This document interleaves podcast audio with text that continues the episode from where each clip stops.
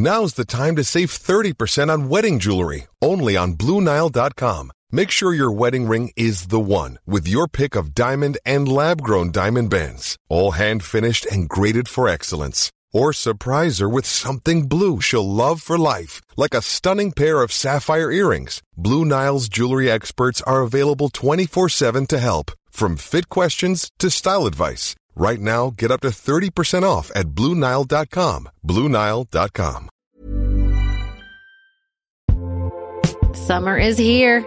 Pack your bag with sunscreen, your emotional sport water bottle, and that steamy beach read. But wait, don't stop there. This year, there's a new kind of essential that's right at your fingertips. Dipsea is an app full of hundreds of short, spicy audio stories. They bring scenarios to life with immersive soundscapes and realistic characters. Discover stories about second chance romances, adventurous vacation flings, and hot and heavy hookups. And there's a growing library of fantasy series with werewolves, Greek gods, goddesses, Regency era historical fiction, and fairy smut. To explore the bounds of your pleasure, new content is released every week, so in between listening to your favorite stories again and again, you can always find something new to explore. Dipsea offers a modern approach to romance through high quality and captivating audio fiction. For listeners of the show, Dipsea is offering an extended 30-day free trial when you go to dipseastories.com slash pantsuit. That's 30 days of full access for free when you go to D-I-P-S-E-A stories.com slash pantsuit. dipseastories.com slash pantsuit.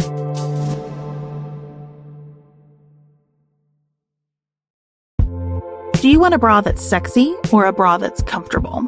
Thanks to Third Love, you can have both. Third Love was started to take all the frustration, ick, and ugh out of bra shopping. That's why they make solutions for every bra problem, aka problems. Their bras make it easy to bring back perkiness you haven't seen since high school, get smoothing you know where, and have straps that actually stay put. Designed at their headquarters in San Francisco and made from premium materials, they put every style through hours of wear testing on real women, including themselves, before it's given the stamp of boob approval. Comfort and support are guaranteed. Plus, whether you're a double A cup or an H cup, their virtual fitting room will help you find your perfect fit fast. They even invented half cups. No more feeling stuck between two cup sizes that don't fit. It's time to get your problem solved. Visit thirdlove.com and get $15 off your order with code podcast15.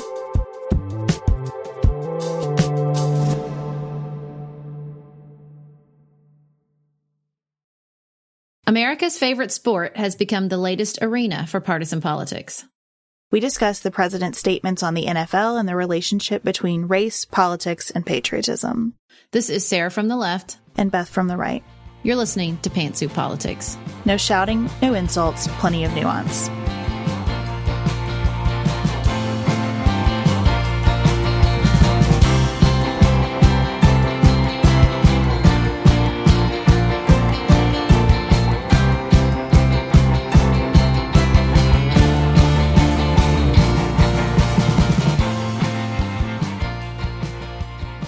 Welcome to another episode, everybody. We hope our patrons enjoyed the Ask Me Anything happy hour. Um, so we're glad to be back sober. I do like the cocktail hours, but it's nice to be sharp and a little bit caffeinated when we're, do- we're talking about big things like we are today. Uh, please check out our guest stint on Hellbent podcast. We had a lot of fun and they're going to be on our show soon. And we would also love for you to re- leave a positive review on Apple Podcast Player if you have a chance. It helps other people find Pantsuit Politics. Today, we're going to talk about the president's speech in Alabama and his continued interactions on Twitter with Kim Jong un. Our main focus will be the events of the weekend related to sports and race and politics and patriotism. First up, we're going to talk about North Korea, right, Beth? Yes, North Korea now has a nickname for Donald Trump. So I guess two can play this game. Uh, they are calling him Mr. Evil President. Hmm. It is succinct. Captures a lot. President Trump has said over the past few days that North Korea, quote, might not be around much longer if I mean, the conversation continues in this direction. And North Korea, through um, an ambassador at the United Nations, I think ambassador is probably not the right word, but it's the closest thing that I have, said that sending missiles to the United States mainland is becoming inevitable because of the president's language. Here's the thing that I just learned. I saw it in an NBC News article and a Reuters article over the weekend. Both of those articles mentioned at the very end in a standalone paragraph that the United States and South Korea are technically still at war with North Korea because the Korean War ended with a truce, not a treaty. That did not seem like an unintentional mention to me. Mm. I did some research and I saw articles from months ago, mostly from more left leaning sources talking about the importance of Congress authorizing any military action in North Korea. And of course, my preference is always that Congress authorize any military action anywhere. But I wondered if NBC News and Reuters were not getting at perhaps the president has fairly broad authority with respect to North Korea because of the technical way that the Korean War ended. I thought you said that in your primer. I definitely felt like you taught me that in the primer on North Korea that they we were still technically in war because it was a truce, not a treaty. Maybe I did. I forgot it if I if I did. There are a lot of things swimming around in my brain sometimes. I have a couple it was things. Surprising to me to see that this weekend though. If threatening um, to annihilate an entire country won't get you off kicked off Twitter, what will? It's a good question. It's a good question about the violations of terms of service on Twitter. I mean, because that seems like problematic speech from a president. I mean, the idea that you would get on Twitter and say they might not be around much longer is so mind blowing to me. I would also just like to go on the record that I understand that North Korea is a threat to our country and that um, Kim Jong Un is a dictator and unstable. But in case it needs to be said, I do not support wiping out millions of people in North Korea and let's be honest, probably South Korea as a result. Just want to make that clear. Well, let's also be honest about the impact this would have on Japan mm. and China and other islands in that region. I mean, none, none of this happens in a vacuum. I also, I'm not sure about Kim Jong Un's stability. I think he's a creature of his upbringing. Mm-hmm. And I think that in some ways, especially given this kind of like, now look, I don't want to be heard sympathizing with Kim Jong Un. Okay. So that is not my intention. I agree. He's a dictator.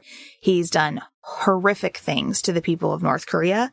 I think his regime should end. However, especially given this kind of language, one can understand feeling that their country is at constant risk and needs to be prepared to defend itself. Is that is that a ridiculous way to look at this? I mean, I I don't know how we move forward in this conflict if we don't start to try to understand where North Korea is coming from here. And look, we're going to have to do that because we have lost our leverage. Like we can mm-hmm. no longer sit around and say, well, they're never going to be able to do anything anyway. No, they are. So sure. They can today. I am not hopeful that that will be the approach of this administration yeah, I'm not, I'm not hopeful either. Mm. I would like him to at least take this off Twitter. That would be great. It would be great. And this is another thing Where you at, John Kelly? P.S. well, yeah, that's exactly where I was going. I was thinking about this weekend how frequently we hear people say, you know, how does anybody work for Donald Trump? And everyone should leave this administration. And this is the kind of situation where I'm grateful that there are experienced, intelligent, thoughtful people continuing to work for this administration. I also wonder what it must be like for them, especially as they try to quietly work with the Chinese government to have this going on in the background. I don't want to overgeneralize, but my limited understanding of Chinese culture is that there is an enormous level of discipline and subtlety um, at work always. I cannot imagine what the Chinese government must think of this conduct. Well, there was a really speaking of people in administration, there was a really interesting political article, Politico article that we'll link in the show notes. That was basically like people are hunt, headhunters, people are counting down till it's been a year because the, it, I think this sort of institutional idea or sort of cultural thing is that you stay for at least a year or else it doesn't, you know, it looks like you gave up or it wasn't the right decision or something. So everybody's like counting the minutes and trying to stake out their next step because people went out of there after all the last sort of rash of firings. And, you know, we can get into this later, or maybe this is the appropriate time to say it. I just don't understand. I mean, he was doing pretty good. His numbers were up. He people felt like he handled the hurricanes okay keep your head down. But like, that's not who he is. It's not ever going to be who he is.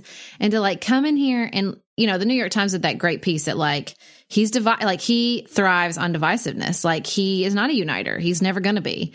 And, but like, you know, we had this moment. It was like post hurricanes. Everybody was sort of focused. Everybody, everybody was like, you know, doing okay. Or at least he was. And then he just goes up and just throws a bomb.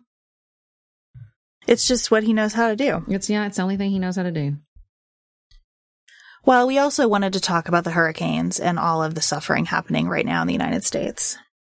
Um, Puerto Rico. Oh God, it's just so terrible, and it just the never-ending wave of suffering coming from these stinking hurricanes. So Puerto Rico endured Hurricane Irma, and then Hurricane Maria destroyed 90% of the homes just days after Irma. There are floodwaters, reports of people literally screaming, Save me, and using lights on their cell phone to try to be vi- um, visible. So people are not only not only re- just completely rescued, but their entire electric grid was destroyed. So they have no electricity, which means water pumps can't work, I read an article that said just hospitals, which, you know, in my town, like during the ice storm and when we had really bad natural disasters, the hospitals are up like, if it's like a day, it's a big damn deal. And they're saying two to three weeks for just the hospitals to get back online. It's just the, the can you imagine how many people are, um, very ill, women giving birth without electricity in the hospitals? It's just mind boggling.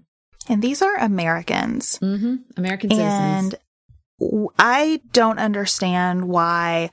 I th- I saw somewhere the Sunday shows gave minutes to this crisis in Puerto Rico.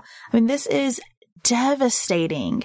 There's so much more devastation here in Puerto Rico than there. I mean, not to discount anything that's happened in the mainland of the U.S., but this is a crisis.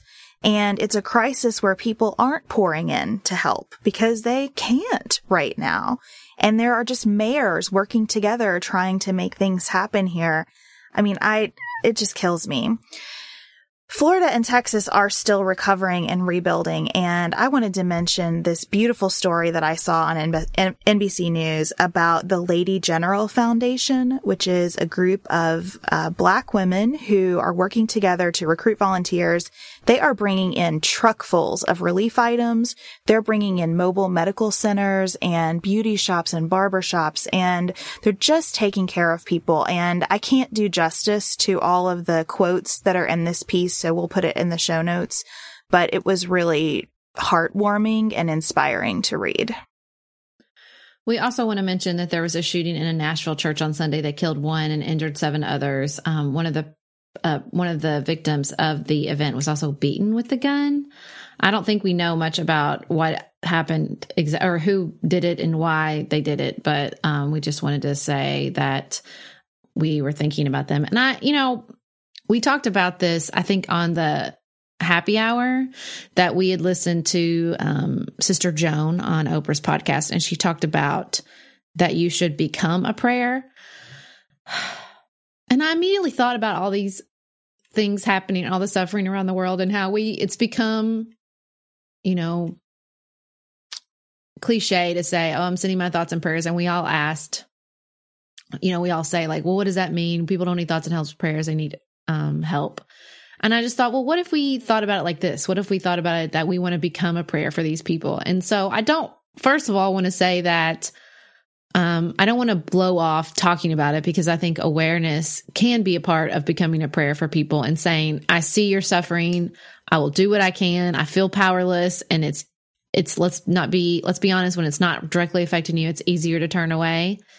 Um, but, awareness is important and becoming a prayer can take any kind all kinds of sort of different manifestations from donations to what you saw um, on nbc news with that foundation And so I just think that um, I just like the idea of particularly when we are so struck by tragedies affecting um, our fellow humans that I like the idea of becoming a prayer. Thanks, Sister Joan. You're killing it. We're going to talk in our main segment today about the president's remarks on the NFL from his Alabama speech, but I thought it, there were other things in that speech worth mentioning. Well, I have something to say, first of all. I do not think it was a speech. I think it was a stream of consciousness moment of verbal diarrhea. That's what I think it was. The president was in Alabama because he is supporting Luther Strange in a primary to fill Jeff Sessions' Senate seat. And opposition in much of his base who wants Roy Moore, who is 10 kinds of crazy. The reason that the president is supportive of Luther Strange, as he himself explained during this event, is that he thought it was so cool when he was making calls to whip votes for the last iteration of a healthcare repeal and replace that he called Luther Strange, who was on a list that someone gave him as a no. And he said, Luther, I need your support on this healthcare bill. And, and Luther Strange, according to Donald Trump, said, you have it. I've supported you from the beginning, and if you want me to vote for this bill, I will vote for it. A couple things about that. Loyalty. He loves it. He loves loyalty. If I were a citizen of the great state of Alabama, that would Word. read as a negative to me, Word. not as a positive. I also thought the way that Trump talked about other senators in the course of those remarks almost guarantees that people aren't going to want to be cooperative with him in the future because he talked about how he has to make these calls and it's just brutal. He calls it brutal over and over. That's what he said. I call it brutal. And, and he said that he'll call someone, ask for their support on a bill, and they'll basically treat him like a fangirl of a celebrity. Well, I want you to have dinner with my wife and my uncle and my cousins, and then we'll have a picnic together, and then we'll have breakfast, and then maybe we'll talk about it. And how exhausting this is for him. There's so much wrong with that, I don't even know where to begin. Governing is so hard. It's you mean it's not you don't get to wave a magic wand and make everything happen? Oh man. Democracy is hard work. Don't pretend that you don't like it, that people treat you like a celebrity, because Yeah, that's, that's your true. whole deal. And you're talking about senators like they are fans, not members of a co-equal branch of government. I would be so offended if I was someone who had taken one of those phone calls by the way he talked about it. So I just wonder how that will affect, if it will affect things in the long run as far as his relationship with Congress. But this might be a decent moment since we're talking about healthcare for a, a mini update on Graham Cassidy. Over the weekend, Ted Cruz said that he might not be supporting this bill and Susan Collins um, affirmed that she's having a hard time getting there too. So that makes four. If And they if kept, yeah, because they kept saying that Paul might move, but then he came on and said like, I if they got rid of the block grants, well, that's the whole part of the bill, so I don't think he's going anywhere. I think what he basically said is, well, if it gets back to skinny repeal, I'll vote for that. I don't know what the point of that would be now. And we know that McCain, Collins, and Murkowski will vote no on a skinny repeal. Mm-hmm. Mm-hmm. So that's where that seems to be. There was more lock her up talk from the crowd when the president brought up Hillary Clinton, as he always does. And he responded with, you'll need to talk with Jeff Sessions about that, Mm. which I thought was Mm. another, um, stunning display of authoritarianism. I'm gonna take some deep breaths over here. Here's my favorite part. If I, if I don't know if favorite is the right word, but a really interesting part to me. The president started talking about the wall because he was clearly in a, a room that wanted to hear about the wall. And he said that the wall is already being built. Sarah, did you know this? The wall is not. being built. What is it being built out of? Well, it's being built now out of things that are already there, and we're just Oh. making them better Is that building? and we might make I've- it higher. Who knows, but we'll Hmm. see. And did you know that the wall needs to be see through?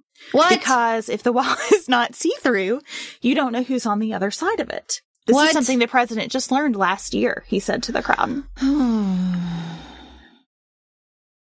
I don't have anything to say to that. I mean, I thought it was hilarious. I just thought it was hilarious. There are all those are times- my that is my most in, my most infuriating moments with him are when he's like, "Hey, did you guys know?" And like you know, a substantial part of the population is like, "Yeah, yeah, we already knew that." Sorry if I yelled in y'all's ears just then.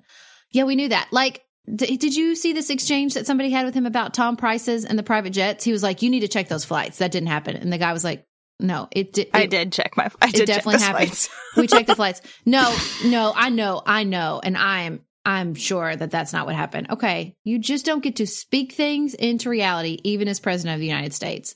And so this just when he is so clueless is when it is most infuriating to me. I almost prefer just blatantly in opposition to to my values to clueless. Although I realize clueless is well depends on the situation, less dangerous. Oh, but to just like, did you know? Yes. Anybody who knew has ever watched West Wing knew that, dude. It's just it's, it makes me so mad.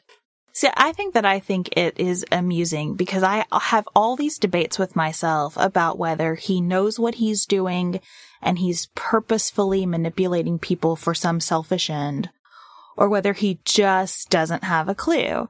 And I find it so clarifying to watch him stand up there clearly purposefully manipulating people I think because that's answer, what he was doing. I think the answer is truly both. I agree with that. I think both. I think sometimes he, in some scenarios, he is very in command. He has a good sense of what moves people and what doesn't. And he is, um, manipulative and fearless in a certain way that we haven't seen in politics in his ability and his sort of drive to make certain things happen. Yeah, so it's not politics, really. I think he's manipulative. Governing, definitely the answer is clueless.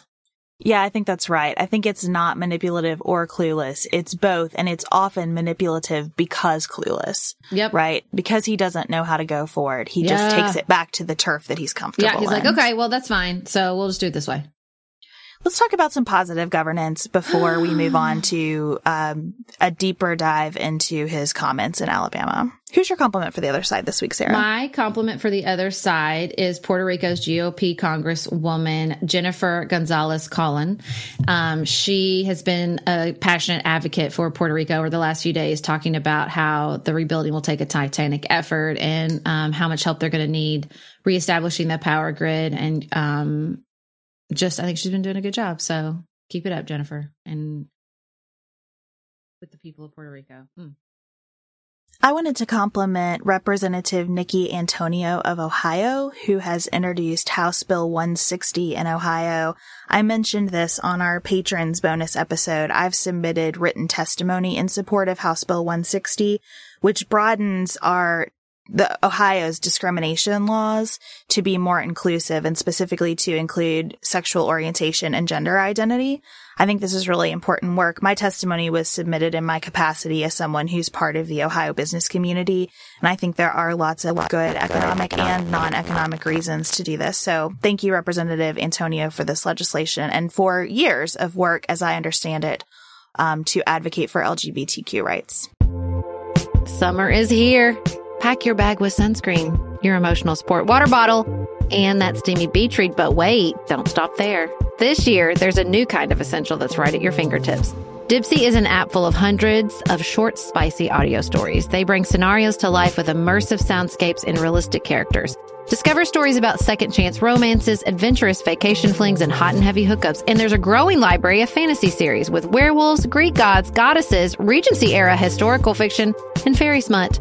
To explore the bounds of your pleasure, new content is released every week, so in between listening to your favorite stories again and again, you can always find something new to explore. Dipsea offers a modern approach to romance through high quality and captivating audio fiction.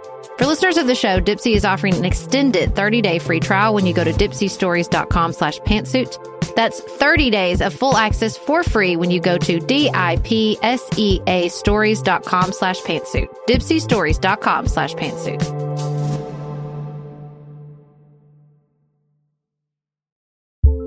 This show is sponsored by BetterHelp. This year is going by so quickly, and I had a little bit of a moment of panic about it this week. I thought to myself, I'm losing track of time. It's going so fast. It's going to be December before I know it. My kids are growing up, and I just kind of was spinning out. And I stopped and I closed my eyes and I pictured my last therapist, who I haven't seen since the end of 2020. But I remember the way he talked me through these issues, and I sort of channeled his energy and put my feet on the ground and thought, this is just how time feels now, and there's nothing wrong with that or right about it. It just is. Those skills that I learned in therapy are so important to helping me take a second to celebrate what's going right and decide what I want to adjust for the rest of the year. If you're thinking of starting therapy, which I cannot recommend enough, give BetterHelp a try. It's entirely online, designed to be convenient, flexible, and suited to your schedule. Just fill out a brief questionnaire to get matched with a licensed therapist and switch therapists at any time for no additional charge.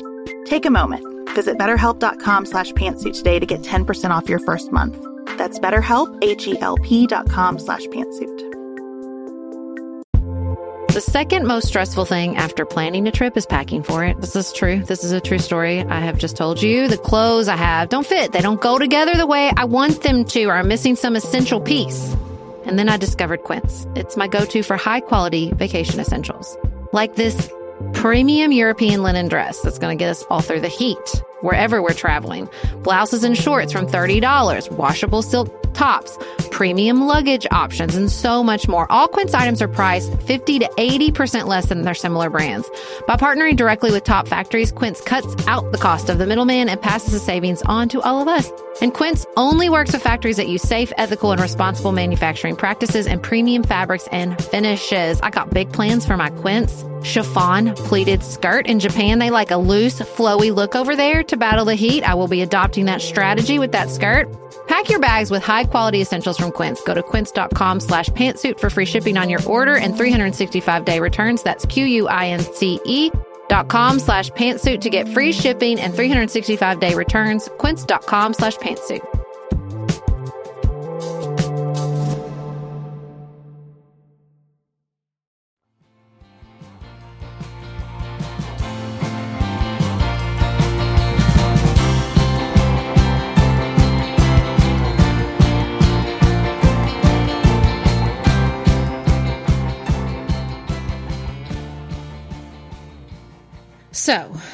During the president's stream of consciousness verbal diarrhea, I'm sorry, it's just what it was, at the Strange rally in Alabama, he took a moment to go off on um, Colin, Ka- Colin Kaepernick, a black quarterback for the who used to play for the 49ers and for months had been kneeling during the national anthem as a sign of silent protest over police brutality and racial injustice and remarked that the NFL owners should fire the sons of bitches or the son of a bitch on their field kneeling and disrespecting the anthem.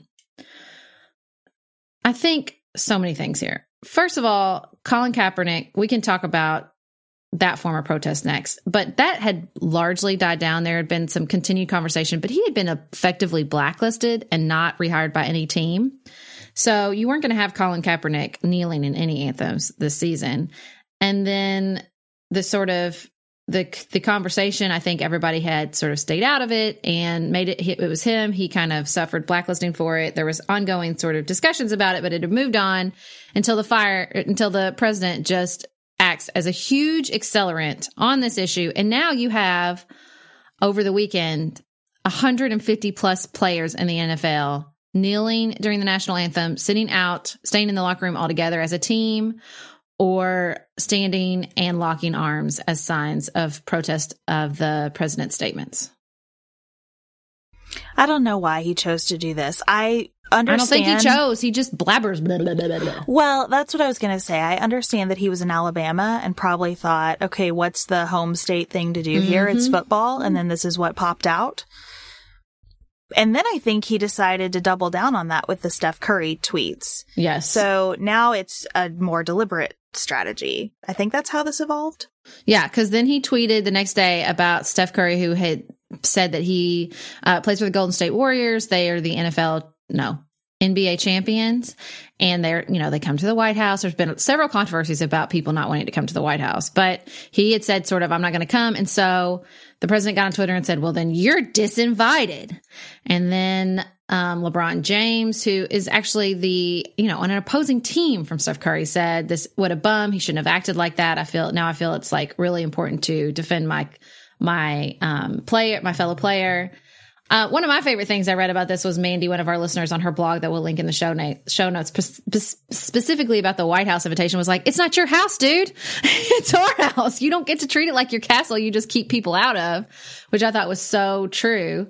I just think, you know, my number one issue with this is I don't think the president should be attacking individual American citizens for their protest, attacking, criticizing, basically drumming up fury at citizens using your presidential bully pulpit is beneath the office. It's dangerous and you have more important things to do. And as always, there's always a relevant tweet from his past Twitter feed where he'd like gone after the pre- President Obama and said like, he doesn't need to talk about the Redskins. There's more important things to focus on. Really? Is that not applicable to the situation right now? I agree with the point that the White House is not his castle for sure. And I think it is interesting to think about the president attacking individual Americans over, over their speech and specifically calling for them to be fired. Mm-hmm. Now, something that I want to say because you know how I am. It bugs me to read all the free speech tweets about this because we're not, we're talking about private speech. So NFL players in their forum of the field can absolutely speak and Congress can't make a law regarding that speech. The Justice Department can't prosecute people for that speech. NFL owners could fire people for that speech. Mm-hmm. And I think what is the reason I'm bringing this up is because I think that we always go into these reflexive talking points when it's even a larger and I think more important conversation to say what we're talking about here is not whether they have the right to do this, but whether we will support them doing this and wh- whether we will respect their protest. Yeah. And I think that, well, even separate from that though, first, I don't think the right, yes, everybody has a right. The owners have a right to not like their form of protest. Look, and I, have said this before. I don't think Colin Kaepernick thought, I bet everybody's going to love this and it's not going to affect my life at all. He made a choice. He made a choice to protest and has been and a point I've seen made over and over again. Is it's not like I retweeted a tweet from Ta-Nehisi Coates that was like, it wasn't like Muhammad Ali was polling at 80% when he was protesting the war. People were furious and people were furious when Rosa Parks sat down on the bus and people were furious when Martin Luther King protest. Protest, by its mere definition, is going to make some people mad, and you have an absolute right to speak out against that form of protest and to use your private dollars or whatever you want to do to make your voice heard. Yes, but I don't think those same rules apply when you're the president. I think different rules apply to you. And the idea that you just get to mouth off and use your bully pulpit um, which was given to you by the votes of American citizens to intimidate other Americans is no, I don't think that's okay. It was a really revealing moment too, because what the president said was, wouldn't you like, wouldn't you, Alabama sports fans, like to see an NFL owner say, get that son of a bitch off the field? And, and then say, you're fired. And then he ramped up his tone to kind of yell and growl, you're fired. And I heard in that, in the tenor of his voice, a level of control mm-hmm. and superiority that I thought was truly chilling. Yes, absolutely. So I think so that's my first thing I want to say is I just don't think it's appropriate for him to go after individual Americans like that. Now, the second thing with it which is the form and subject of this protest. The fact that he came out and said, "Well, this isn't about race." What? You went to the deep south and growled that a black member of the NFL should be fired for protesting racial injustice. And you don't think this is about race? All I mean, I I'm just going to be really honest. I don't understand how people I like can look at this and state so freely and talk so aggressively about these men, these black men, they're, all, I mean, they're, they're almost all black NFL players. And just because they're rich and famous doesn't erase the color of their skin. And just the idea that you would speak so dismissively of their their protests and what they're protesting and you can hear and I think some of this is econ I do think some of this is economic, but it is you know, so tied up in race and you can hear this what I've heard over and over again and what he said and what I hear other people say is know your place. And if you want to tell me it's not about that, that's fine, but that's what I hear. This is the thing that I've been thinking about a lot, and I have some thoughts to share. And I want to ask our listeners for grace as I share these thoughts because I recognize limitations of my perspective. You know, I'm a white woman. So I can't understand the entirety of the discussion around race, and I might make some mistakes as I talk about this. I don't know how you talk about professional sports in this country without talking about race. Word and the fact that the way that people become millionaires, I saw all of this discussion on social media over the weekend about how wealthy these folks are and why don't you go canvass neighborhoods or run for office or do something more productive? Listen, I don't think it's any mystery why black athletes and black performance artists are where the concentration of wealth for the black community exists. Mm-hmm. Because they have been disinvited from the other tables that make you millions of dollars. Mm-hmm. I was thinking about this over the weekend because I very frequently speak at women's events. We're about to do that again.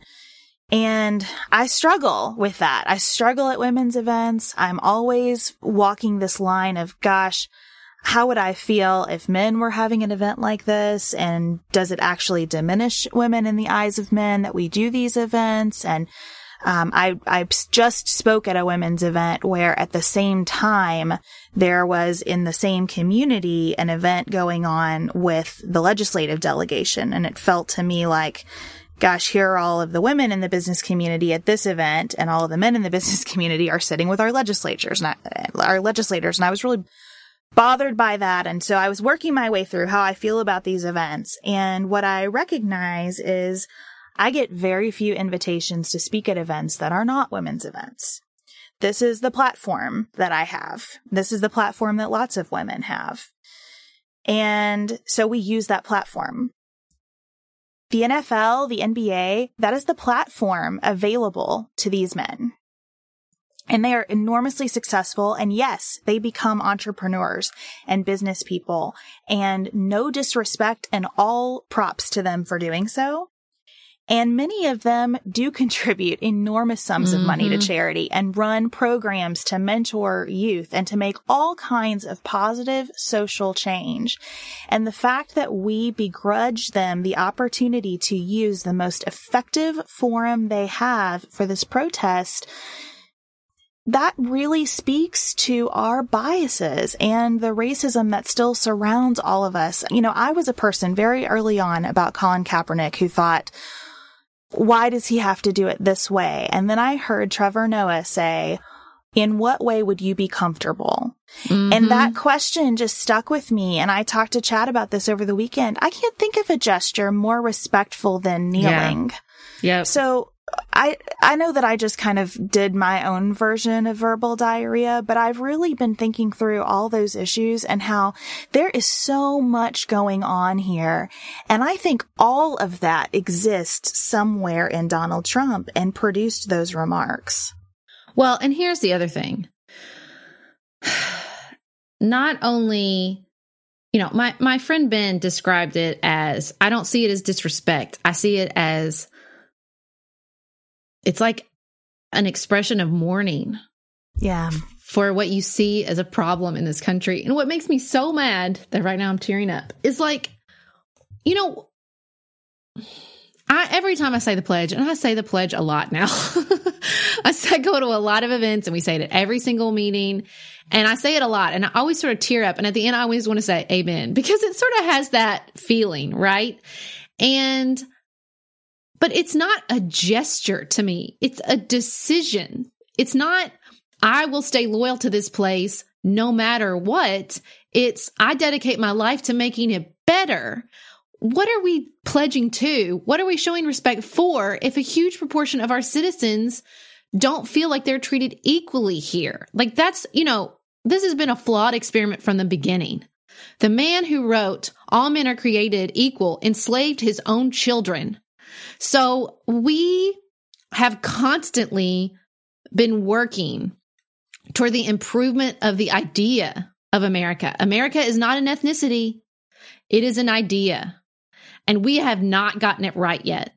And if these people kneel because they want to say it's still not right, then I don't have any problem with that because I wanted to always be better. I'm not an I'm not a patriotic American because I think, well, we did it, guys. Good job. You know, I'm an American because I think the striving for equality and the striving for a just and fair society is a worthy exercise. And it's an exercise and it's a journey. It's not just this, oh, we're here. And now if you don't agree with us, get the hell out. And I just got to be honest, like you said, like, you know, what would make you comfortable? Because let me tell you something. We seem to be talking out both sides of our mouths. I read this thing on Facebook and it was like, if you voted for a reality star, show star because he's an outsider and not a career politician, please don't tell me that athletes shouldn't voice their political views. And if you voted for him because despite his wealth and comfortable life, he was willing to go out there and be a target and say what's really wrong with the country, please don't tell me that black athletes should shut up and be grateful to be rich. It seems like to me, if you're a white man and you're rich, you can get away with all kinds of people don't throw the fact that you're rich in your face. But if you're a woman or you're a black woman or you're a black man or you're a person of color, then all of a sudden you better again know your place and shut up. I mean, this whole deal of like you should be grateful to this country as black multimillionaires. I don't remember anybody telling Donald Trump he needed to be grateful. Are you freaking kidding me? Like it just that whole the the whole narrative of celebrities need to shut up and entertain us and they're spoiled millionaires. And, you know, it happens with Beyonce, it happens with Kanye, it happens with Oprah. Again, what's the common theme here, everybody? It just drives me insane. So Rich Lowry was on Meet the Press this weekend and he said, if this is a kneeling versus standing during the national anthem fight, Trump wins every time because America is the most flag soaked country in the world. And I was thinking about that and about what it means to love your country and what these rituals mean. I love ritual too. And the, the older I get, the more I love and appreciate ritual. But I think when we decide that kneeling during the national anthem is an act of disrespect to our soldiers and mm. to our country and to one another, we have confused love with something like whatever the patriotic version of lust is. Because if, because love of country doesn't mean I get to hoard the country for myself mm-hmm. and use it up. Yep. And that's really what I hear in those rallies. When you talk about the wall, when you do the lock her up bit, all of the the things happening when the president stands in front of a crowd of people who love him to me sound like America is mine. America is the narrow definition of what I enjoy. And I will keep this all to myself and I will eat it like cake until there is no more of it. Mm-hmm. And that's not love. No. And I, I think about Richard Rohr again, so everybody can drink that we've brought up Richard Rohr in this episode. and Sister but, Joan. And Sister Joan, who I imagine she'll be on that list soon too. But, you know, he had an email a couple weeks ago that said people who really genuinely love a person or an institution or an idea are entitled to criticize it. Yep because it is an investment in how can this always be better. And I think you know, I, I just, I fail to understand this is not flag burning. Mm-mm. You know, there are so many forms of protest that I can, I can see how it feels disrespectful, but kneeling and still showing up and facing, I can even see a difference between the staying in the locker room versus yeah. what Colin Kaepernick did. But I think it's a beautiful thing to drop to one knee to express that there's still work to do here. And I, I was really touched by seeing the players who chose to stand put their like, hands on the "I arms know." of people who, who chose to kneel. That to me looks like America. Well, and because with all due respect, it cost Colin Kaepernick a lot. What does it cost for you to call him an asshole on Facebook? Absolutely That's right. nothing. That's right. And so if you can't respect what this man sacrificed because he felt like this was so important, and this is what this always this comes back to any conversation on race in this country and no matter what the president says, this is a conversation about race. I'm always always back to this poll that came back, I think it was last year. It was Pew Research Center perceptions of how blacks are treated in the US vary widely by race. You're talking about in dealings with the police, in the courts, when applying for a loan or mortgage, in the workplace, in stores or restaurants, and when voting in elections, you've got at least a 30 to 40% divide between what whites think blacks deal with and what blacks are saying they deal with.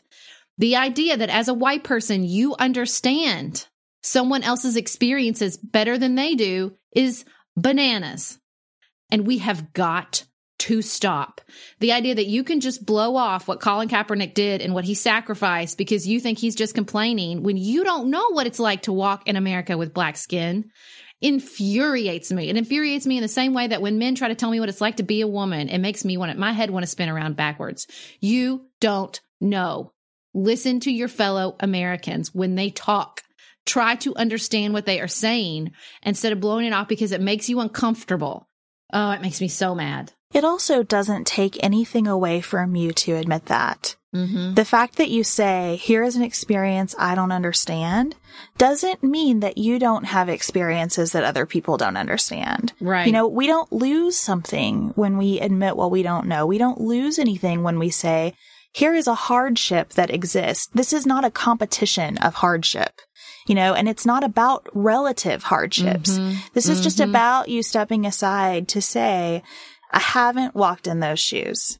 I haven't, and I'm not going to. And that's why I think I, I really struggle with professional sports Yep. and the, the comments that Donald Trump made about football following, like getting on this tirade about the, the anthem and Kaepernick were equally troubling. Yeah, I because wanna he talk about that too.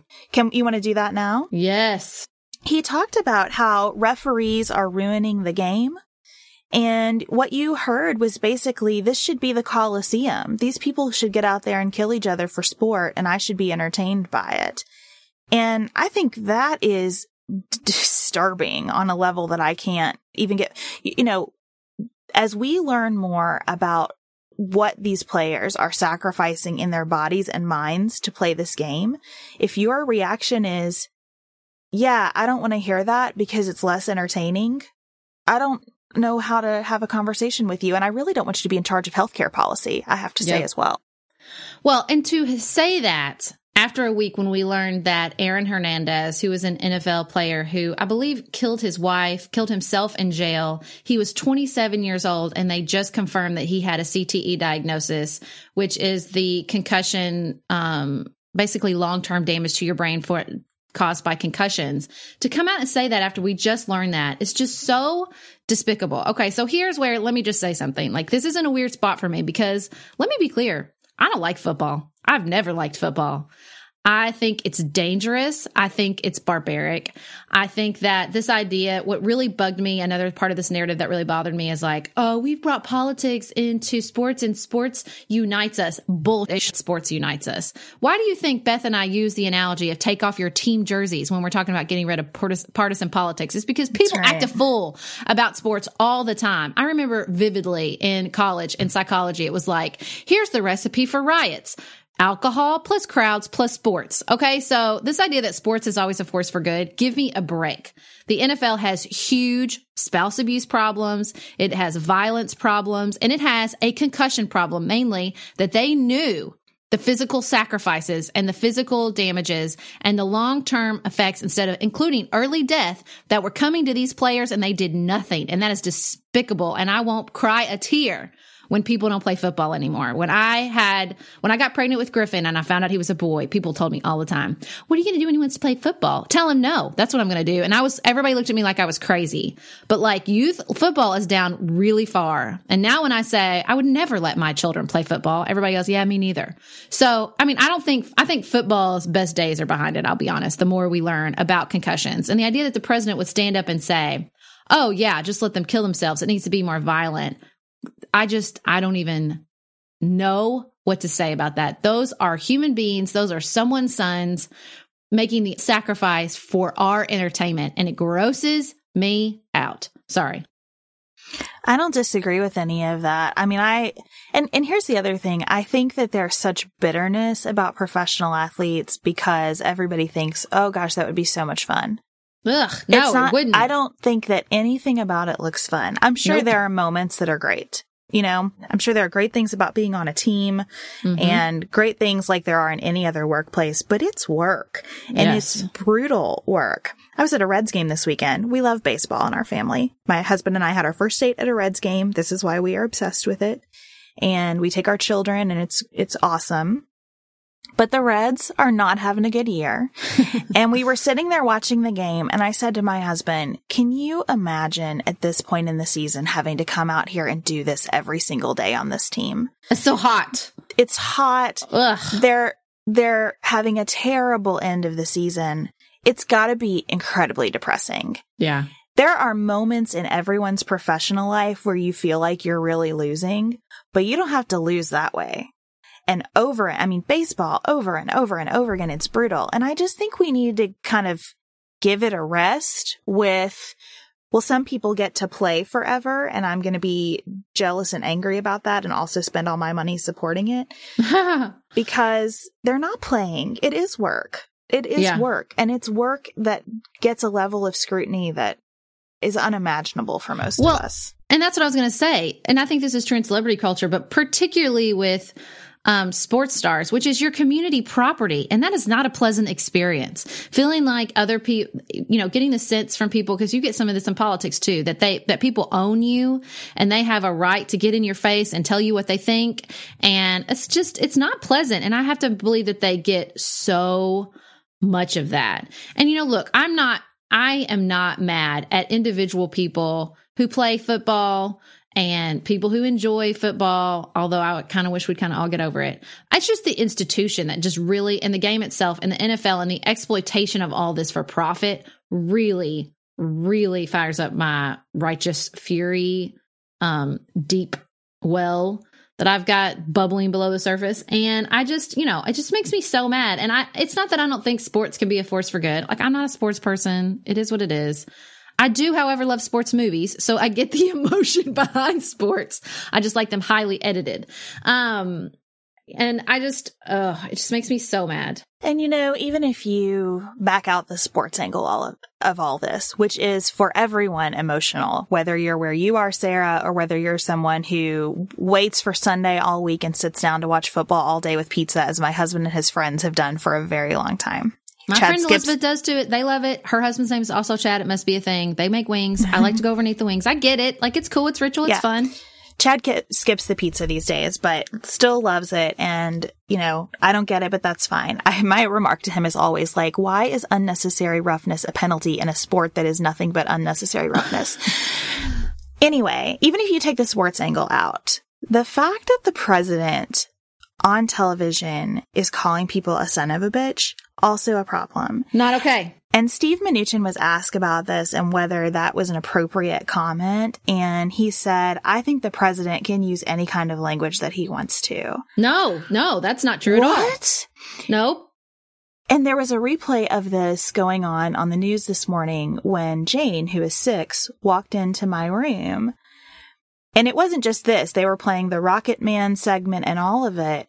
And I looked at her and said, Jane, I don't want you to pay any attention to what the president of the United States is saying right now because he is name calling and he is bullying and he is doing all kinds of things that we talk about not doing every day. And she goes, um, some people like him, mom. And I said, that is true. Some people like him and we respect him because he is a person and he is the president. But just like I love you when you make mistakes, I can still say I don't like his behavior right now. And I don't, but this is an actual discussion I had to have about the president Ugh. with a child. I mean, this, this is disturbing. So in conclusion, stop attacking individual American citizens for their protest and being a bully. Kneeling, yes, kneeling is a respectful form of protest that you don't necessarily have to agree with, but when it becomes about when you mix in the accelerants of race and politics and celebrity culture, we've got some really nasty undercurrents here. And all of us, post Charlottesville particularly, mm-hmm. Mm-hmm. we are called on to be better than our laws. So talking about this in terms of the First Amendment only is not enough, especially those of us who believe in the limitation of the power of government. Our calling then is to show up with greater respect and kindness and support for people who exercise their their opportunity to protest and we need to do that. I'm emotionally exhausted. Well, let's move on then to what's on our minds outside of politics.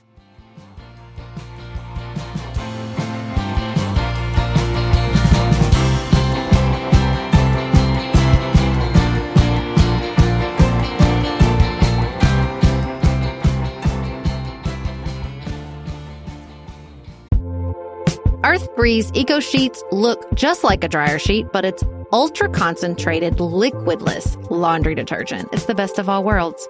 Earth Breeze is tough on stains and odors while being kind to the planet and your skin, so it's good for sensitive skin. It reduces plastic waste. All of these things are true and amazing, but let's get to the heart of it. Y'all know I have a laundry system. You know it revolves around training children as young as possible to do their own laundry. Earth Breeze Sheets feels like they were invented for this. Because littles maybe sometimes struggle with those big heavy jugs, or maybe you worry about the pods, but here we go. Here we go, y'all. Earth Breeze Eco Sheets. It's like the perfect solution. A child as young as two can handle these sheets. And even with toddlers, like you can get them involved. And this is a way to get them helping with laundry even before they could do it themselves. Ugh, God, I love it so much. Right now, our listeners can receive 40% off EarthBreeze just by going to earthbreeze.com slash pantsuit.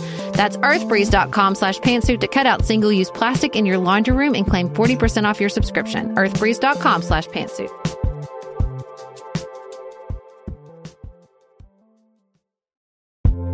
Do you want a bra that's sexy or a bra that's comfortable? Thanks to Third Love, you can have both. Third Love was started to take all the frustration, ick, and ugh out of bra shopping. That's why they make solutions for every bra problem, aka problems.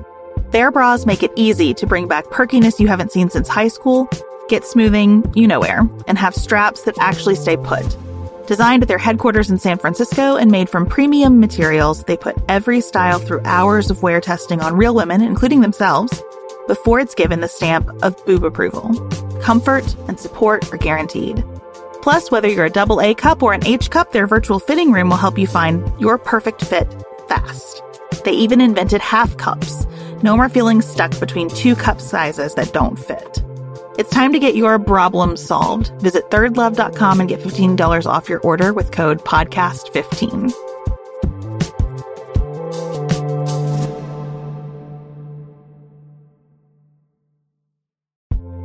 Quite a bit of hosting here at the Silvers household, and I think there is nothing that completes a table for dinner like a beautiful loaf of bread. And Wild Grain has made that so simple because they send gorgeous loaves of sourdough bread. Lots of spins on the ingredients, but always just this fantastic, high quality, easy to bake in 25 minutes or less from frozen bread that turns out perfectly every single time. I also have to tell you about the free croissants for life that come with your wild grain orders. And those croissants make the morning, your brunch, maybe your late night snack flaky and like you're sitting in a French cafe and they're just perfect every single time. That's what I love about Wild Grain. It's easy, it's consistent, it's fully customizable. It is the first ever bake from frozen subscription box for sourdough breads, fresh pastas, and artisanal pastries. For a limited time, you can get $30 off the first box plus free croissants in every box when you go to wildgrain.com slash pantsuit to start your subscription.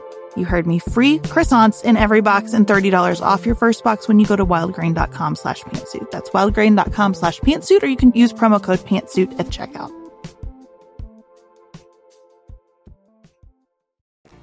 You got your house, right? I'm guessing Yo, that's I your got a thing today. house. I got a house. I got a house. I'm so excited. Now we still have to have the inspection um, on Wednesday. So hopefully we'll just get all good news. Everything's going to be great. But, um, and I've gotten a lot of really good leads on our house. I know some of you listeners out there are like, you know what? I do want to move to Paducah. So you can come by my house. I'm just throwing that out there. Um, yeah, I'm just so excited. I know that other people do not love packing, but I really do. Now, I'm sure there will hit a point where like I'm unpacking and I'm just like, it's like I'm down to the boring stuff and I'm like, oh God, kill me now. But for now, going through stuff, repairing things, getting things out of the way, packing them in boxes, labeling, it's just, oh, it's hitting all my sweet spots. I love it so much. Well, it's got to be cathartic too to decide like I choose you to join me in my new place or I Yes. don't with Yes. everything. Yes, that is it exactly. Like we were eating, we were eating um, dinner last night. and We were eating on the same placemat, placemats that I brought from DC that have served us very well. But I said, I will not take, I will not be choosing them. Thank you for your service. Um, I'm going to release you, like Comrie advises, to a better life because our journey is through here. Thank you. So, how will it be for you trying to sell your house while you're still living in it with your three boys? It's awful and terrible. So a friend of mine is very interested in our house and she has to, but she has to sell hers first. But she came and looked at it yesterday and I said, Donna, you have to buy my house so I don't kill my children because if I have to do this a lot, uh, somebody is not going to make it to the new house. So no, it's not. It's just, you know, it's like, it's like Lego confetti. Like I don't understand how they get everywhere. I mean, they literally, I think, build like they're like walking with the Lego and they're putting a guy together and they're like, I don't want that piece. So they just drop it on the floor. Why do they do that? Oh no, I, I, I see your Legos and raise you calico critters Oh. because the calico critters, if you don't know, are families of very wealthy animals. the calico critters have summer homes, they have convertibles, they have vacation houses, they have yachts. These very wealthy animals, and they also come with the tiniest, the tiniest of accessories for all these places. I'm talking about individual pieces of cantaloupe that are the size of a fingernail, of the white of your fingernail. Okay. And that is what oh. my basement becomes anytime the girls decide to play with the calico critters. I find teeny tiny letters that go in the mailbox or a ah. fork or a napkin. Now we have that in Lego. We have teeny tiny little, teeny tiny little carrots and teeny tiny. Because I actually every year Lego puts out an advent calendar, and there's always like super fun little mini foods and like little mini cell phones and letters. And I steal all those from my collection of miniature real life items made from Legos. So because there's not a ton of those in Lego. The calico critter stuff, though, because Jane loves Legos too, and we have all kinds of Lego stuff, but the calico critter stuff is thinner. Even the Oh, tiny yeah, Lego pieces, the, the calico critter pieces are thin. So I just, I just want to say I feel you on the tiny things ah. everywhere. Why do they do that? Well, I'm excited to hear about your adventures in home selling now and you're moving. Yeah, and we're going to renovate the kitchen. So I'm going to be posting that journey before and afters in progress on the Patreon page You too. are full HGTV. I am. now. I'm like our own personal HGTV, only realistic, not highly edited, and minus all the blonde highlights. Well, so I wanted to talk about, not to end on a sad note, but I wanted to talk about the article that you sent me from the New Yorker about people who are involved in, ev- in events where someone dies. And the name that this article gives those people is accidental killers. And while that sounds horrific, it was very comforting to me to have a name for that mm-hmm. as people who've listened to us for a long time know I was involved in a car accident when I was 17. I was driving a car. A car pulled out in front of me and I hit that car broadside and there was a person asleep in the back of the car who died in the accident. And I'm doing now exactly what the article described, which is that if you've been involved in something like this, you have this kind of robotic, quick way of describing what happened in mm. a lot of detail that you apologize for sharing later. And this article just talks about how there are names and support groups and self-help books for all kinds of suffering. And this is a category that just doesn't have that. Mm. And here's the line that really stuck out to me. Well, lots of it did. I was pretty well wrecked after reading it, but also like in a really good way. Like I felt a sense of community that I haven't felt before. But it talked about how being, being in this situation is both enormously consequential and totally, um, random and meaningless. Mm. And it's hard to reckon with having something in your life that's like that. And it just made me think about how there are probably all kinds of other experiences that other people don't understand. That's what I meant when we were talking earlier about how you don't lose something by admitting that you don't understand. And I've gotten all kinds of advice over the years from people to just get over having been in this accident. And that's just not available to me. Can you give and me it, a list of those people so I can punch them in the face, please? Thank you. I mean, it was, it was just nice though to, to read something where I felt like, oh my gosh, somebody gets this. Other people have been through this and they've experienced it and they have the same struggle that I have. And that doesn't mean that this is worse or better than any other suffering. It just is sitting there in the great, um, constellation of human experiences. So I appreciated you sending it to me, Sarah, and also for letting me know that it would be a hard read and that I shouldn't just like skim it on my phone at a stoplight or something. Yeah, I need I need a um some sort of I gave myself I guess a gold medal because usually when I read something that I'm like, "Oh my god, this was written for this person." I text it to them and I was like, "No, Sarah, patience because I've learned from this recent assessment I didn't learn this. I already knew it.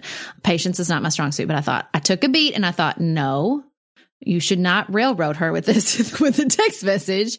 You should send it in an email. I'm trying to be careful because text message is so easy, but the people you're like interrupting people's days, man. And so I've been really trying to focus on if I have a question and it's not literally like an emergency to email the person. So I emailed it so you could choose when to read it. But I thought, you know, I thought about that the whole the use of the word accidental killer because that is a very intense way to describe this. But I also think that the biggest mistake we make as human beings is trying to fix someone's suffering instead of trying to just witness it, which is what people really need. Um, when I lost a pre- I lost a baby at 20 weeks and I just wanted someone to say like, you know, I was being hard on myself. And it's not, I would say to myself, like, I had one job to keep this baby alive and I failed. And it's not like I needed somebody to say that to me, but I needed someone to say, like, something went wrong. The outcome that we, none of us wanted happened. And it's, you know, that sucks. You know what I mean? Like, I just, I needed someone to, people try to fix it. People want to say, well, this is why it's not so bad. And this is why it's not your fault. And this is why you shouldn't worry about it. And sometimes you just want to, I, I always think about when you, when you started talking about the article about how you say people in the hospital, like were lying to you and telling you nobody got hurt and how damaging that was and how that probably amplified your suffering because you just wanted to, yeah, I was like, I can imagine you just wanted someone to say, somebody died and I'm so sorry and that was awful. And let's talk about how you can deal with that and move forward or not, or just let's just sit with that for a while. You know, like it's just the drive to fix it is so powerful when really what you just want someone to do is say, this is really terrible. How about I just sit here with you with it?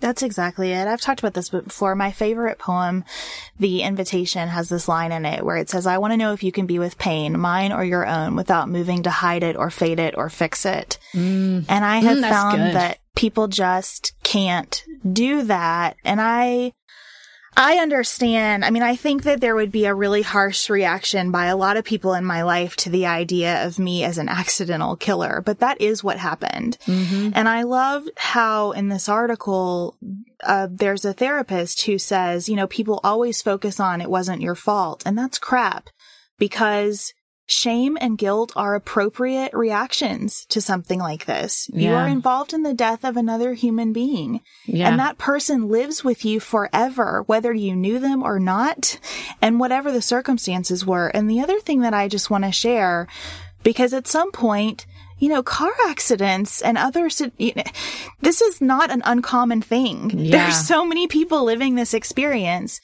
And so I want to share that when I am told this wasn't my fault, a thing that always pops up into my mind is, what if it had been? Mm, what would so you say true. to me if it had been?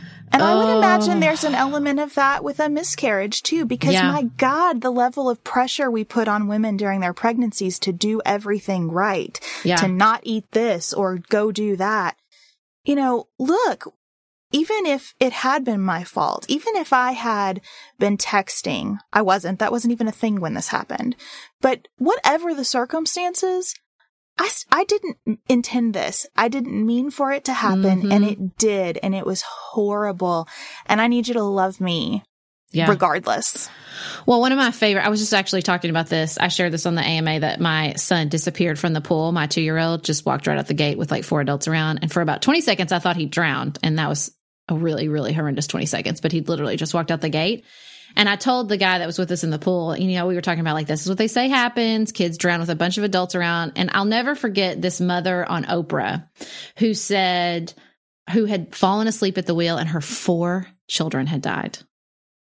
And she was with Dr. Robin. Did you ever see Dr. Robin on Yeah. Oprah show? Oh Yeah. man, I love Dr. Robin. She was my favorite. Um, she said, look, we all do it. You got caught. We Yeah. all do it. Name whatever it is. Text while driving, driving too sleepy, driving when we sh- we've had too much to drink, not looking at our, not paying attention to our kids when we should have, checking, you know, we've all done it. You just got caught. And I think with the baby, you know, what people would say to me, well, it wasn't your fault. And what I really just wanted to scream is, you don't know that. We don't know what happened and you don't know what caused it. So stop feeding me bullshit that you don't know. You know, like that's what made me so mad was like the idea of like, just staying definitively, well, it's not your fault. Well, with all due respect, my law school analytical brain says you don't know that. You can't, you can't prove a negative. So please stop saying that to me because you don't know if that's true or not. And it just pisses me off. Now, it might not, I understand why it would make some people feel better, but it didn't make me feel better because my brain goes, can't prove a negative. You don't really know if it's not your fault or not. And that's not me. That doesn't mean I shouldn't, you know, should just beat myself up about it, but like, just give me a little bit of space to feel sad and to think, what happened and I can't know what happened and how do I move forward with that knowledge? You know, there are two other things that people say a lot about this, and um, that I think we could hurt each other less if we didn't say. Um, you know, one of them, and I think that perhaps we're getting better about this with miscarriages, um, is you just need to let this go. Ugh. I, I don't, I don't want to be a person who can just let this go. I don't want to be a person who was involved in someone else's death and can just like put that on the shelf as though it's not an important part of my life. Mm-hmm. That's just not who I want to be. I don't want to dwell on it in a way that is debilitating, but I don't think it's unhealthy for that to be a very present, meaningful part of my life experience. And then the other thing that people say a lot in these situations that I find unhelpful. I'm losing my thought, my train of thought because I'm getting emotional and I don't You're crying and I'm just trying not to like celebrate because that would be wrong in the scenario. But no, it's okay. Um, two big goals: bought a house, bought a house. Beth cried on the podcast. Oh, what was I going to say? Well, here, little come to you because I have something to say about the letting it go. Yeah. I was thinking about what you're saying. This the analogy I want, and I because I do think that there is a form of letting go available, but it's like you have to take it in so deeply that it imprints on you permanently. So then you can release, and it lets go. You know what I mean? Like Yeah. if you try to compartmentalize it, if you push it away. It's definitely not going anywhere. That's exactly right. It But lives in your body. Yeah, but if you can pull it in and feel it, because the reason we're not comfortable with other people's pain is because then we'll have to feel our own. And so if you can just, you know, when I lost that pregnancy, I mean, I tell I tell people like, I mean, I dove because I learned that from labor. You dive right through the middle of it. It's the only way through. And so when I did that, you know, does it still make me sad that I lost that baby? Yeah, it does. It makes me sad. But am I torn up about it? Do would other people when they I think the sort of outcome that when people say you need to let it go, do I I think I've achieved the outcome people envision when they say that bullshit. I guess is what I'm trying to say. And so, but I did that because I, like I said, because I carry sort of a permanent tattoo. So that's why I can because I, that pain is still accessible to me. I know that it's not going to destroy me because I dealt with it and I still deal with it and I make space for it in my life.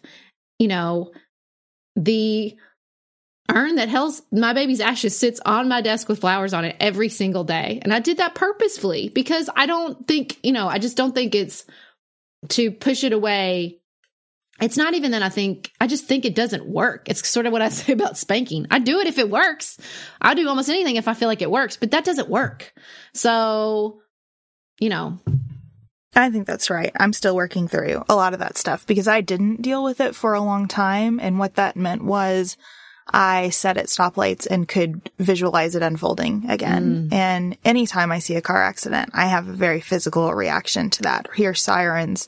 You know, those are things that just live with me. I remembered what I was going to say now. The other thing is this idea that everything happens for a reason. Oh, Let's just, baby. can we just stop saying that? Let's just mm. stop saying it because I don't know that it does. Now, what I do believe is that we can make things mean something good mm-hmm. almost always. We can grow from what happens almost always. But when you say to me, everything happens for a reason, you are adding to the guilt and shame that I feel. Yeah. Yes, it's so true. Because then you're saying like, oh yeah, you did. Oh yeah, it's it was. It's like the you know what it reminds me of. It reminds me of that um that riff that Ta-Nehisi Coates does in a um oh what's the dang title to the letter to his son. I can't oh between the world and me where he's like your ancestor was not a brick in your redemptive story. She was a real human being. Like don't make her part of your narrative. Like I, that's what that reminds me of. Like don't make this person some sort of plot in my narrative. That's disgusting. They were a human being. Right. Right. Yeah that really bothers me. Listen have you read um why good why bad things happen to good people no. Everybody listening, stop what you're doing, read this book. It's it's really popular. It's Rabbi Kushner. His son had a premature aging genetic condition and died very young. And so he like kind of goes through all the different reasons why that is a ludicrous thing to say, why it's problematic, and then kind of goes forward from there. If I had read that book when I was like 20, I'd have lived a different life. Like it just it just he just very systematically goes after all of those things and still makes space for sort of a loving presence, a loving God. And it's just, oh, I cannot recommend that book highly enough. And the other thing I was going to say is that, you know, how old were you when this happened? 17. So I was 17 when the shooting happened at my school. And when I went to a therapist for post traumatic stress in my late 20s, she said, you know, you just don't have the tools to deal with it at 17. You just do not have the mental capacity. And so the brutality of tragedy as a, ch- as a child is that you basically have to reprocess it every once you gain more emotional maturity and stability. So as an adult, you know, with a miscarriage or with when I lost the pregnancy, I just was like, well, you know, I had the tools available to me to deal with it. But with the shooting, you know, like I would dealt with it to my little 17 year old capacity. And then about 20, I got smarter and wiser and more mature. And I'm like, oh my God, that thing happened to me. I had to deal with it all over again. And then like 23, I'd be like, oh, I have this new level of understanding. Now I got to deal with it all over again. You know, it's like you're just, you have to reprocess it as you gain more tools, which is why tragedies to children. And it's why, you know, those acute childhood, um, experiences, I think are sort of the, the, the center point and you know really if you trace all the drug addiction and crime and, uh, and violence all these things come back to acute childhood traumas because you know there's just so many opportunities as you grow up and have to reprocess these traumas that happen to you for something else to present itself as a way to process it be it drugs be it alcohol um, or just to you know if you don't if you don't ever have the tools. Like i i had pretty good tools at 17 thanks to a good family and a good support system and it was still an uphill climb. So if you're having an acute childhood trauma and you have abusive parents and you live in poverty and you have no tools at your disposal then we can all see how the system you know how this process just continues to degrade and degrade and degrade you know what i mean I think that's right. And I think that's why there are chapters of my life between about 17 and 25 when I really started doing the work of getting through this that I don't even remember, mm-hmm. that I have no emotional attachment to at all. Um, relationships where I can see that I just sabotaged them because I was in pain and looking for some kind of validation that I was never going to get, that I was okay because I, you know, ha- I had all this guilt about this. So, um, and I don't say any of that asking for any pity. Everybody, we are all traumatized by something. Mm-hmm. We are all carrying around stuff. And what was so cathartic for me about this article was just to hear, yes, other people are carrying around this stuff in the same way that you are.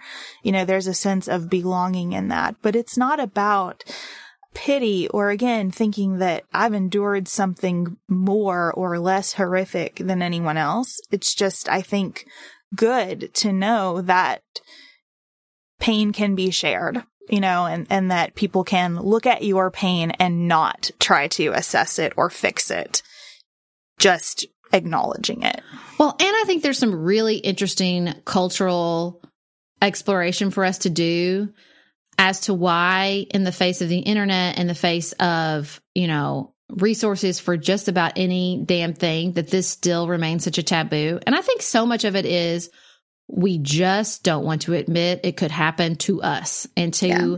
talk about someone's pain and to deal with it and to treat this as a reality for many many people out there means we have to admit it could happen to us. I think that's what happened. You i think a really interesting way to see how we exercised some of this the the pain and trauma that comes with um accidental deaths is what started to happen when we turned the kids around and people would leave their kids in the car. Right. So we couldn't just say, and I know there are a few like that crazy ass guy in Atlanta who seem to have done it on purpose, but most of these parents obviously did not want to kill their own children. And so this, but you saw like people really wanted, they wanted a villain. So they didn't have to think, this could happen to me. Like I would always say about these events, like don't think like I would never do that. Think I could do that because that's how you actually prevent things. That's how you actually deal with it and find a path forward, not just, but that's what we wanted to do, right? We didn't want to think like, oh my God, we've created this huge, this huge risk by turning the car seats around. And how do we deal with this at a culture? We just wanted to make them the bad guys and move on. Well, that's, I mean, a very long conversation, but we just don't like anything that points out our fragility to us. Yeah. And our vulnerability and how some of those things we can learn from and prevent and some of those things just exist. I mean, we, we want our healthcare system to accept us exactly the way we are and ensure that we never suffer in any way. Yeah. It can't do that. I was thinking no. over the weekend about and, and related to sports too, like we are working ourselves to death in this country. We could have the perfect healthcare system and we would still be sick and yep. dying at rates that are unprecedented because of our obsession with work. Yeah. And so, but we don't want to deal with any of that, you know? Yep. And I, yep. we don't, we don't want to deal with anything that asks us to be in pain or that asks us to be different or that asks us to acknowledge that a whole hell of a lot of what happens to us during our journeys on this earth has nothing to do with us. And that sucks and it's hard, but it's just true. So, hi guys, this was a really long episode. And if you liked it, this is why we met the Patreon goal because we're going to start doing clearly. I think this is the full, beyond the meeting the goal, which is one sign. This is the uh, other very clear sign that it's time for us to branch out into the nuanced life because shoving it all in the last segment of the show is becoming problematic, particularly for my husband. Love you, Nicholas. So, thank you for joining us for an episode of Pantsuit Politics. We would like to thank our executive producers, Nicholas, Chad, Sabrina, Leslie, and Tracy. And if you'd like to support the show, go to patreon.com forward slash pantsuit politics. You can follow us on Instagram, Facebook, and Twitter at pantsuit politic. And until next week, keep it nuanced, y'all.